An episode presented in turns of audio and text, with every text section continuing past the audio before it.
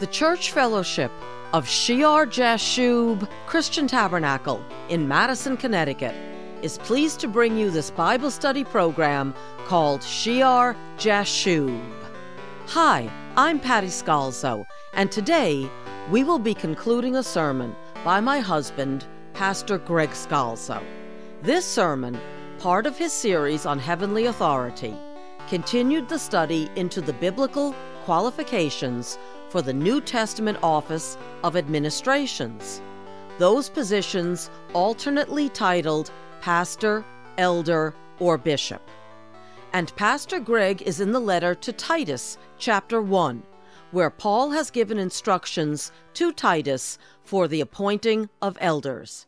When we left off in verse 9, the apostle said that the bishop must be self controlled, holding fast the faithful word as he has been taught, that he may be able, by sound doctrine, both to exhort and convict those who contradict. Before we return to the message, let me remind you about our church website at shearjashub.org. Serious times require serious Bible study, and on shearjashub.org you will find a library of radio and video programs to help you in your walk with the Lord. And there is information about the church of Shear Jashub Christian Tabernacle. You can check Isaiah chapter 7, verse 3 for the spelling of Shear Jashub. Here is Pastor Greg Scalzo.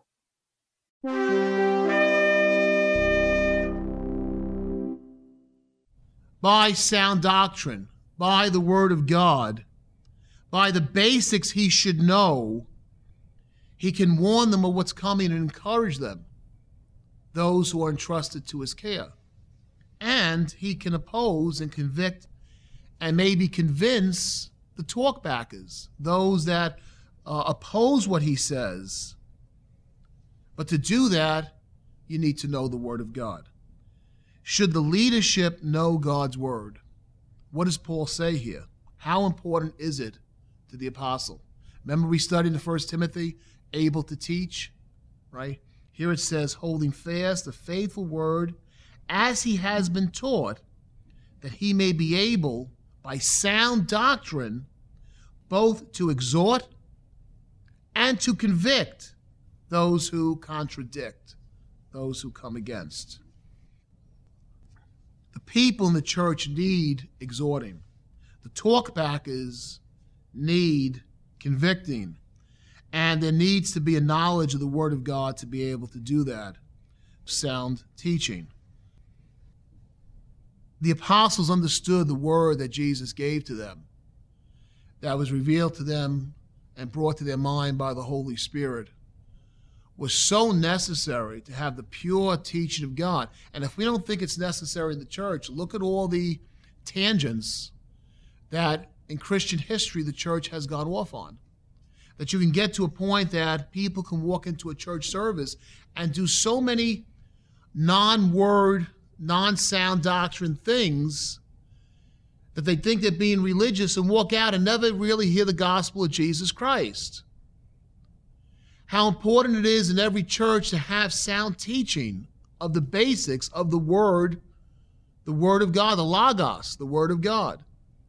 And the leadership, the elders, the pastors, the overseers, the bishops, are the ones responsible to take that which they were taught, which brought them salvation, and teach the others and bring it to the others. We know some are called to be teachers, but every elder should know the basics, the foundations of the faith to exhort, to encourage, and then to convict those who contradict because there are going to be many distractions.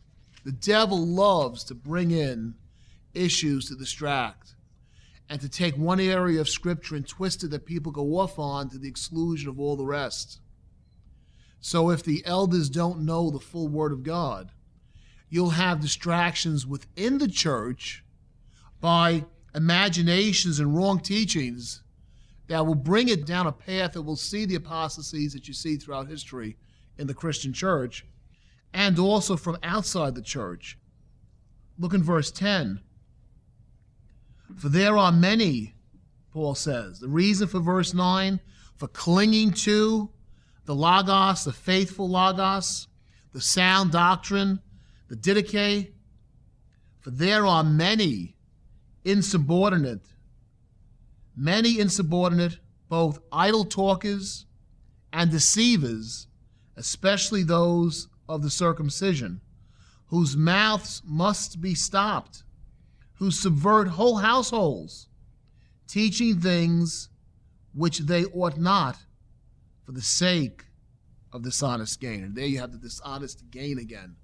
For the sake of dishonest gain, you'll have false teachers coming in and just throwing everything apart to get money to themselves, bringing in false doctrine or twisting doctrine. And then you have all the teaching on the outside, all the things in the world that can corrupt the people of God. You know, when you take a something very hot, like a hot pot of coffee, and you take something very cold, a cold block of ice, you put them together, the block of ice melts, but the coffee cools off, the hot pot cools off. And in society, that's what we're like when we're in the world.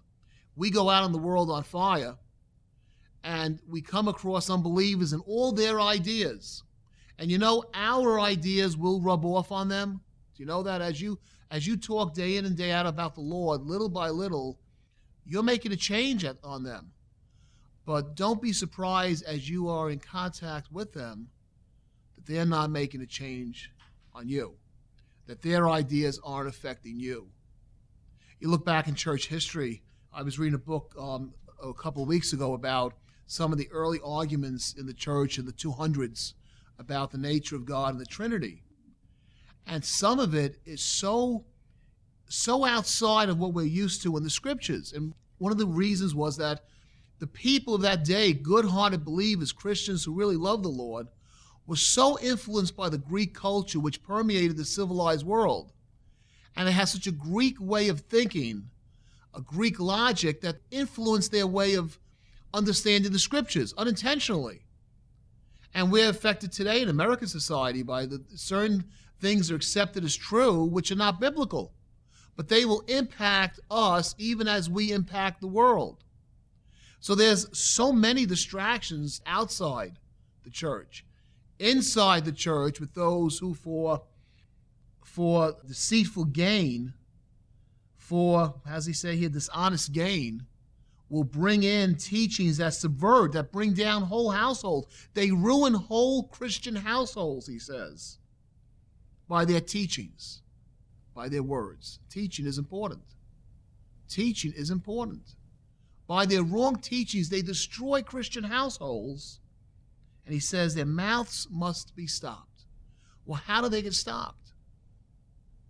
It's not enough if a Jehovah Witness comes to your door and you say, Well, I, am a Christian, I believe in Jesus Christ, but you can, cannot answer back one of the arguments they give you. Right? You can't convince them. You can't convict them. You can't make them walk away.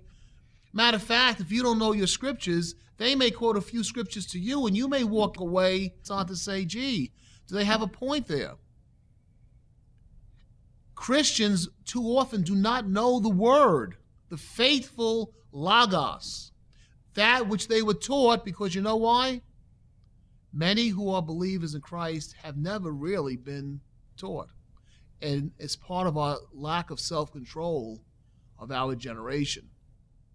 That lack of self control, the lack of self power, is the same thing that keeps the average American attention span to five minutes. So that if you have an issue of importance, it's not so much what people say about the issue, it's the one minute commercial that's on television that tries to get emotional reaction. The attention span of children in school is, is getting less and less. Today, a person graduating with a graduate degree has about the mental capability of a person graduating from eighth grade 100 years ago. You know, they graduated eighth grade and they went out and they worked and they could write letters. Read some of those letters of the people of the Civil War. You can't get a high school graduate or college graduate to write like that today. We have short attention spans because they're really not taught. Huge amounts of money are spent on education. Your taxes go to support an educational system that really doesn't teach because there's no foundation in God. And too often in the church, there's no time for teaching. There's no time to understand the things of God. Could you imagine if every person that desired a position to be an elder and overseer really took time to look at First Timothy and Titus and see what God was calling them to? Totally different church. A lack of teaching will bring in false teaching, and the only way you confront false teaching is that sound doctrine, that word of God that they should have been taught, that they now have the responsibility to give to the next generation. And all these imaginations and false teachings in the, in the, face of the gospel of Jesus Christ, if somebody really knows the gospel of Jesus, they fall apart very quickly. You know, if you have a mustard seed of knowledge and the truth of the gospel of Jesus Christ, all these cults fall away very quickly. Unfortunately, in the Christian church, many do not even have that, that nugget, that rudimentary knowledge, that basic foundation in the Logos of God to be able to exhort and convict and convince those that bring false teachings which ruin whole households. Um, what a list we have here between 1 Timothy chapter 3 and Titus chapter 1, a list that should be read over and over by ministers and elders of the Lord. Hospitable, a lover of what is good, sober minded, just, holy, self controlled, clinging to the faithful word, as we have been taught, that we may be able, by that same teaching, that sound doctrine, to exhort, and then also to convict those who are talkbackers, who contradict, those who oppose the Word of God. Father, we thank you for your instructions. You give us clear guidance in your Word, Father. There are things that are difficult to understand, and this is not one of them. You make very clear, just with these two letters, what you desire the leadership, the directors, the helmsmen of your church to be like. And Father, there is no ambiguity in it. You desire them to be good stewards. Father, we pray that you would raise up in all your Christian churches throughout this globe men who would understand the holiness of their call and dedicate themselves to be good stewards unto you. In Jesus' name, amen amen.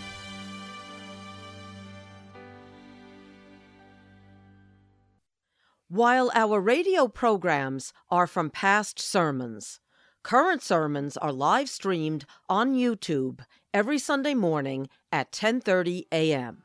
Join us for in-depth Bible messages by Pastor Greg and Associate Pastor Francis David, for a celebration of the Lord's Supper, and for prayer and conversation by Pastor Greg and myself.